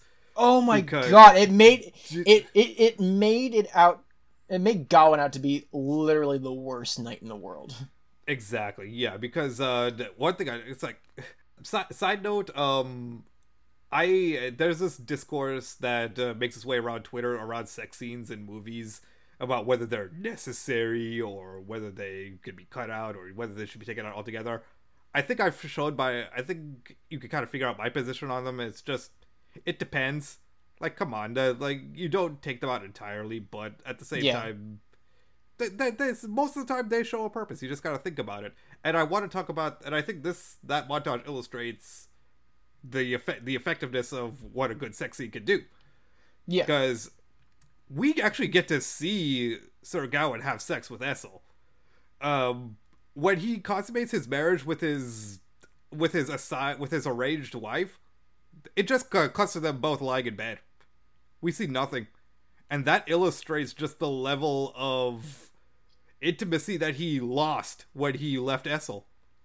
Yeah, and, and the level of and the the type of human being he is now, in that that like once he con once he basic like once once he you know he and E- once Essel got pregnant, that was the that was when he it, like almost like a like a switch flipped in his mind. Yeah. yeah it's it's incredible and and oh and also i i i am somewhere where i'm just like you know like sex is a, sex is a natural part of humanity and therefore like if we're you know like to- like absolutely show it you know be tasteful about it but show it um or don't be tasteful and just show all the nitty gritty weird shit that happens in, in the bed because that's fun too Basic instinct, motherfucker. Oh! god damn that that movie is incredible That movie is what is Alfred Hitchcock without without the code holding him back. That's what that movie is. Uh, not honestly, not just that movie. Like any Brian De Palma movie as well. Like you watch, bo- uh, like Body Double, Dress to Kill, uh, you know, Blowout, any of the like anything. Sisters, Obsession. I mean, Obsession is essentially our Vertigo ripoff. Uh, I mean, like, and and, and De Palma fully admits it. Uh, I mean, he's talked about how like that movie, like like you know, he's like he's like people always talk about like directors being influenced by Hitchcock, and he says I'm the only one who like took like w- got the school of Hitchcock and fully ran with it. And I'm like, yeah, you're not wrong. Like, please brag about that, actually. um, but like to quote Matt Torpy in a Patrick Willems video, like Brian De Palma is like Hitchcock. uh, Like it's like Hitchcock, but he if he was even more of a perv. Yes. Like that's De Palma. Like you watch Body Double and you're like, yeah, yeah. Like this is like just really pervy Hitchcock, and Hitchcock was already a perv. Uh yeah. And then you have base, and then you have Paul Verhoeven's Basic Instinct, and uh, whew, I miss erotic thrillers, don't you? I do. I re- I legitimately do. Also, Yeah. uh, I know it's not like the best movie, um, but we should appreciate Hollow Man more. Also, I watched that movie way too young. I think I was like max 10 years old when I watched that. Uh, no 10 year old. And also, my mother showed me that movie. She had already seen it. She was a fan of that movie. And then she said, let's watch Hollow Man. Uh, because I, I, I honestly forget. I think it was like, I don't know. I think I was just getting into Kevin Bacon at that point, and she's like, "Let's watch Hollow Man" because Kevin Bacon's in it. And I remember the the scene that that hurt me the most was when he killed the invisible dog. That move, that that that scene hurt me, and I was like, "Oh no, he must die." Yeah, because the way he does it too is just. Oh, it's Mm. it's gross. Mhm. It is unnerving, and I am so happy he dies at the end of that movie. that motherfucker. Hollow Man is such a weird, weird movie that we I, I feel like should be appreciated a bit more. I agree, especially like even just for special effects because it's Yeah, and also uh Paul Verhoeven, appreciate your own goddamn movie. He doesn't like Hollow Man because he's like that is the one movie that that like I feel like I could like anybody else could have made. He's like like only I could have made RoboCop, only I could have made Starship Troopers, and I'm like you're right. And then he says, but anybody else could have made Hollow Man. I'm like, no, you're wrong. No one else could have like eh, like yes, anybody else can make an Invisible Man movie. Like we've seen that. Like we have you know, we, we, you know, we, of course, we have James Whale's The Invisible Man starring Claude Rains. We have Leigh Whannell's The Invisible Man from last year. Uh, but no one else could have made Hollow Man except Paul Verhoeven. Okay, maybe Brian De Palma could have done it, but I would rather see Paul Verhoeven's. right. I'm just Oh, yeah. saying. Right. Uh, yeah. So, do you want to talk about the giant ladies?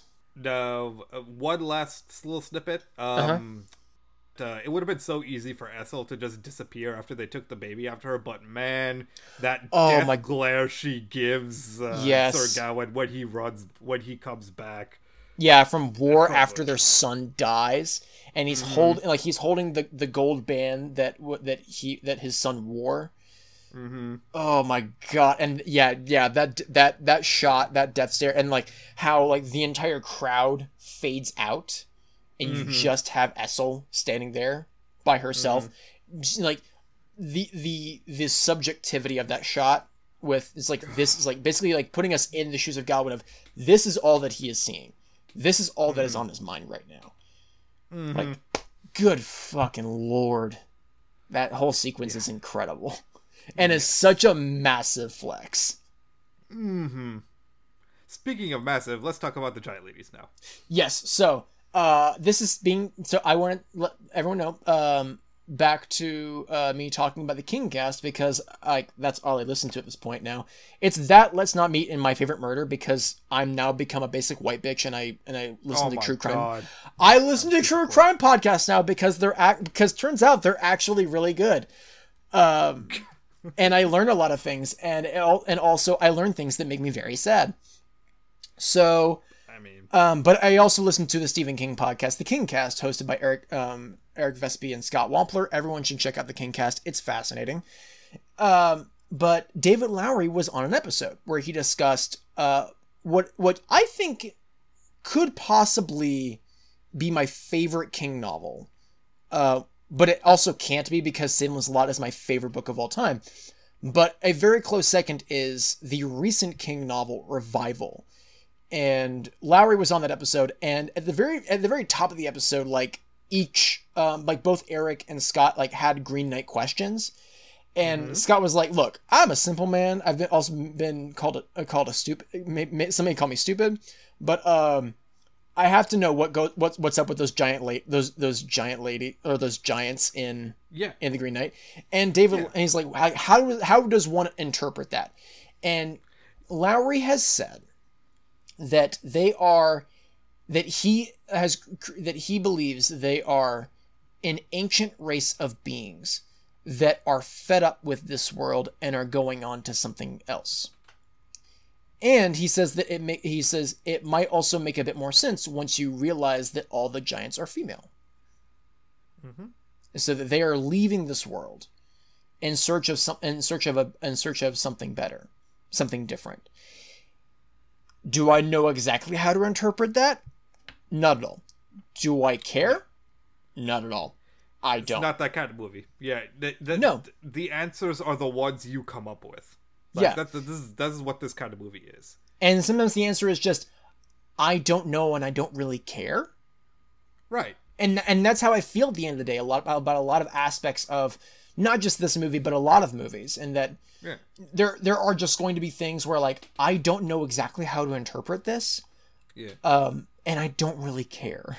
I just Shit, like that's it. how- you could say that's how Gawain reacts to seeing those giant because the first thing he does is just when he sees them is just ask for directions. Yeah, literally. I love that. I love it. Uh, it reminds me of like uh, toward the end of Morrison Quest, I was getting into Morrison books that like I didn't fully comprehend, like Nameless and The hmm. Green Lantern. I didn't know how to fully interpret those things, and I fully admitted it on the episodes. I'm like, I don't know what the fuck is going on here, but I don't really care because I'm just having fun and that's how I feel about the Green Knight. It's like they're all like I understand, like I feel like I understand a lot of this, but there's also a lot of things here that I will just fully admit I don't get, but I don't care because it's still fucking cool, Oh yeah. Yeah. or just or just weird enough to be entertaining. Exactly. Exactly. And honestly, yeah, I, we're, we've been going kind of long here, so I think uh, that's just a good conclusion. It's just that this movie, well, absolutely go see it because even if you don't get it, which I don't even know what I I don't even know what I mean by that. Like, well, how do you get this movie? If you come away with it just wanting to with something to talk about and some kind of interpretation, just some kind of original thought that you apply to this movie, Mm-hmm. then it's done its job. That's the Yeah. kind of movie this movie is. Yes. And I will conclude my thoughts on the movie with this. Um, David Lowery is genius. Uh, everyone go everyone watch Peter Pan and Wendy next year when it comes out. I believe it's supposed to uh, release exclusively on Disney Plus and might get a theatrical release. I hope I hope it gets a theatrical release. I I, I really hope it does. Um, so now David Lowery is about to make uh, is is currently making the what will potentially be the uh, one of one of the two only good live action Disney remakes. Um, the other being Pete's Dragon. Um, everyone go watch Pete's Dragon. It will make you cry so fucking hard, and make you feel all the feelings. Um, and also, I just want to say, uh, David Lowery. Um, I know what movie you should make next, and it should be an adaptation of Neil Gaiman's novel, The Ocean at the End of the Lane. It is perfect for you. And also, um, for there's a particular character in there, uh, Ursula Monkton, and there's only one person you cast, and it is Elizabeth Debicki.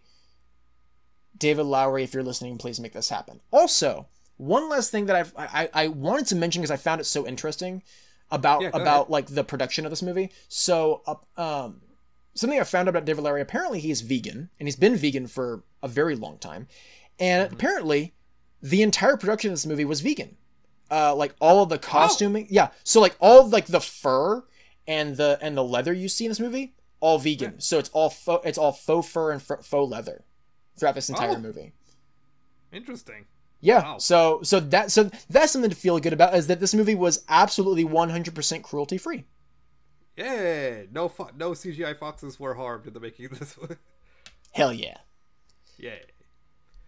Oh man. Wow. But So, yeah. yep. um, Uh yeah, everyone goes to the Green Knight. It's great. yes. And here's hoping here's to more uh expanded roles for the Desi community. Hell yeah. My god. Yeah. All right. So we've reached the end of the episode. Uh you so you know what it's time for JD. Uh where can people find you on the internet?